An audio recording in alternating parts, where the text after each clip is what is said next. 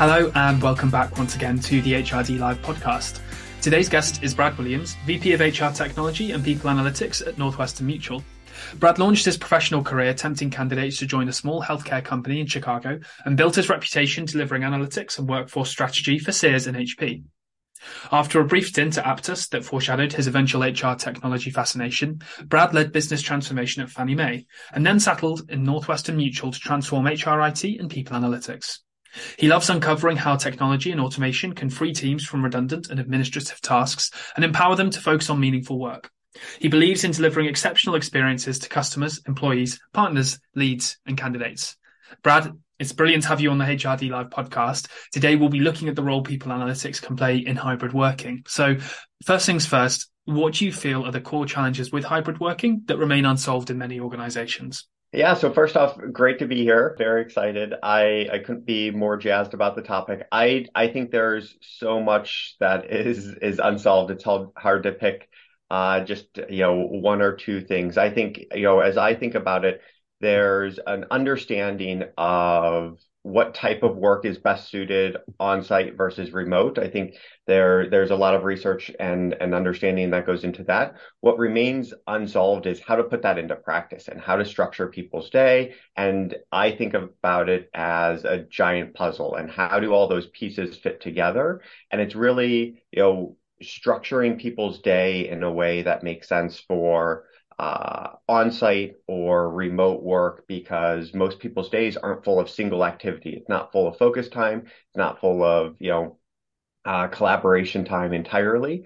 How do you mix that hybrid in a single day in a way across your employee base to bring people together to create productivity in a way that feels natural and makes sense? And that's one of the things that just, I think, is a hard nut to crack and something that remains unsolved for in this space.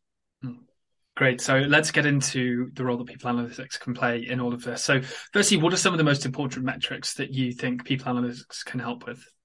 Yeah, so I think there's a handful, for me, and one of the things that we're on in our journey here at NM is understanding first who's coming on site and who's not. I think there's a lot of people who are electing to come on to campus or in the office and spend time there because it's valuable to them. I think if you can tap in and understand who those individuals are, what attributes are known about them, you can then start to unravel the spider web a little bit and tap into the sentiment as to why they're coming in or why certain individuals aren't. And then based on that, you can develop strategies to optimize that mix and understand even what the impact are of mandates. So I think that's the first piece, is just really understanding who's coming into the office, looking at badging data or whatever data is available.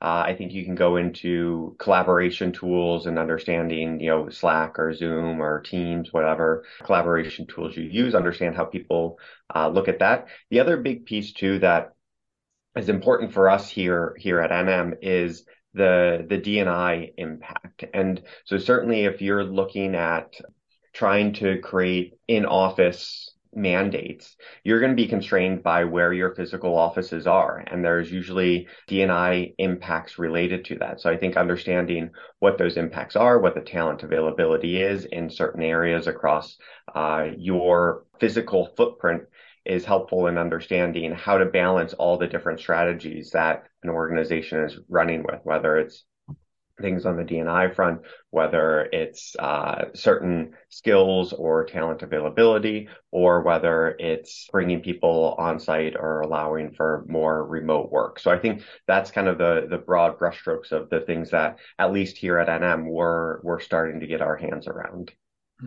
And so once you begin measuring in some of those areas, thinking about how then that actually translates into action, what are some of the ways that people analytics can be used then to optimize hybrid working models? Yeah, so I think there's a couple of things there, and I alluded to it a little bit. What we're looking at is understanding who's coming on campus today, and starting to tap in then to their sentiment, some employee listening as to why not certain individuals or certain attributes of employees are coming in and then developing strategies to bring those into, to bring more and more people on campus. And I think the dangerous thing here to, as a word of caution is, you know, every bit of research that I've read so far is saying that you can't really incentivize people back into the office. You can't throw, you know, free lunches or raffles or concerts or happy hours to incentivize bringing people back into the office. You really need to understand what's meaningful to those individuals, why certain individuals come in. And I think that's where people analytics can really understand through survey data, through badging data, to develop and co-create those strategies. You know, it's not solely a people analytics activity, as most people analytics projects aren't, but really to co-create how to develop those strategies, to look at the data, to really understand it, and bring more and more of those individuals back into the office, if that is the company strategy or the company direction. Absolutely. So we've looked a bit at the individual level, and I suppose what data is important when it comes to measuring and communicating who's best suited to different working models. But when it comes to maybe more of the team perspective, what data is important when analyzing organization networks and understanding how different teams can collaborate? Yeah, so I think there's a lot of untapped metrics to look into. And so I think it really, to me, and this is true of I think a lot of work that we do in the people analytics space, it's about understanding ourselves from a people analytics team or from an HR team, what the data tells us, and then arming and equipping people leaders to manage their teams in a way that makes sense. And so one of the things that we're beginning to do is looking at how those networks are distributed within our organization, and understand how that collaboration works, both within teams, within departments, and then outside of those departments, outside of those teams, and arm people leaders and individuals themselves with data that supports best practices or helps them think about how to structure their days to come into the office. When are those, you know, one of the phrases that I've heard frequently are it's the moments that matter. So what are the moments that matter in collaborating and being on site and being in person? And how do you structure your day? And I think if you're holding the keys to the kingdom in people analytics and trying to spread mandates on how people should come in, that's gonna be fraught with frustration and likely failure. I think, to me, it's sharing those insights, sharing that data, and sharing those best practices with people leaders, with employees themselves, so that they can leverage it and make the best decisions for them as individuals or their teams in structuring their day, or understanding when it's, you know, going to be more productive, more efficient, more effective to be on site in person versus when you can maybe afford to work from home or have a little bit more flexibility in your working model.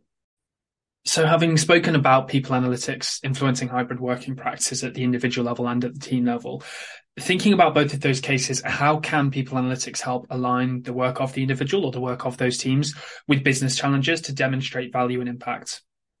Yeah, so you know, there's probably not an overly profound response, at least that I can think of here. I think the answer is fairly straightforward, and perhaps even generic as I think of it, because I think it's truly going to be unique to whatever organization or structure you're involved in. And so I think the more closely, and this is true whether you're looking at hybrid models or any other people analytics problem, the closer you can get to truly understanding what the problem is, what the assumptions or hypotheses that leaders are working under, the better suited you're going to be to solving those things. And so I think it's, you know, to me, again, at the risk of sounding overly generic, it's getting as close to the problem and looking at it from a variety of different perspectives. One of the biggest things that I think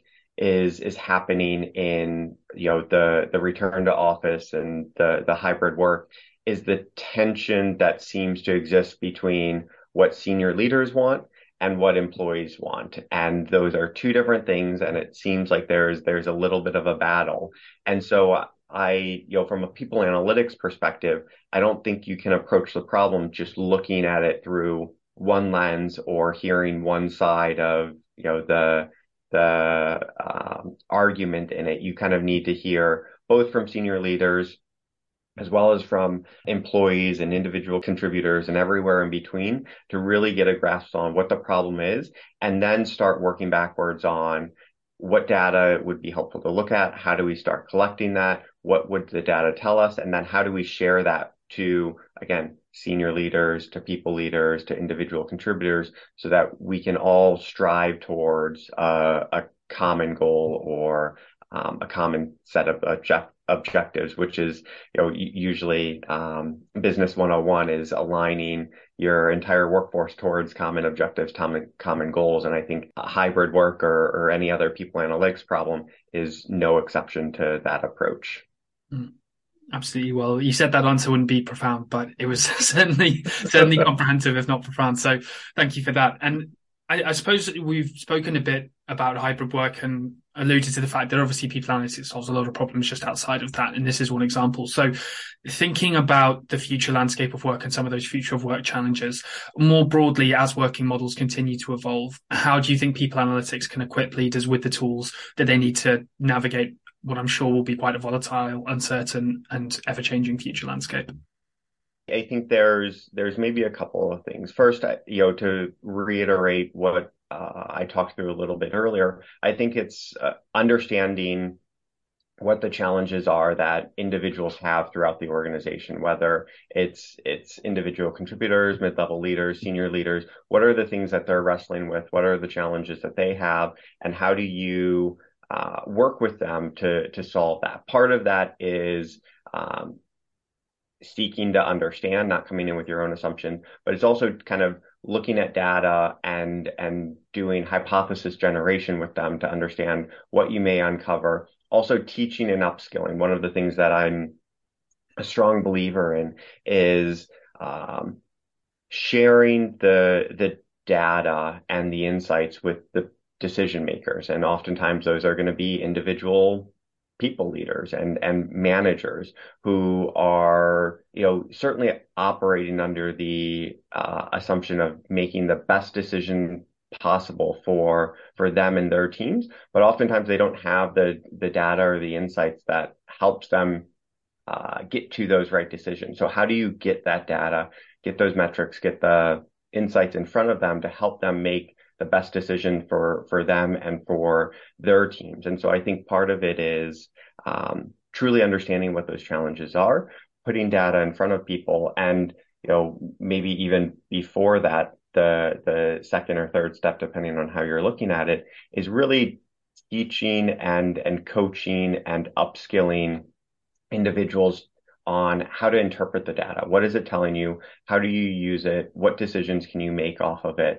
And that's where I think there's a big opportunity for us as people analytics professionals to embed the work that we do throughout our organization and share the insights, share the knowledge that we have, because the future of work, as you noted, is going to consistently evolve. There's going to be new challenges. There's going to be things that maybe are on our radar today that we can predict it on into the future. I think, the whole shift to skills and gigs and maybe more transient type of work is one of those things where it seems like we're heading in that direction. And, reading tea leaves would certainly help us understand how to get there and what we can do. But I anticipate there's maybe dozens of other things that aren't on our radar today that are going to be new when they pop up. The pandemic's always the golden example of one of those types of things.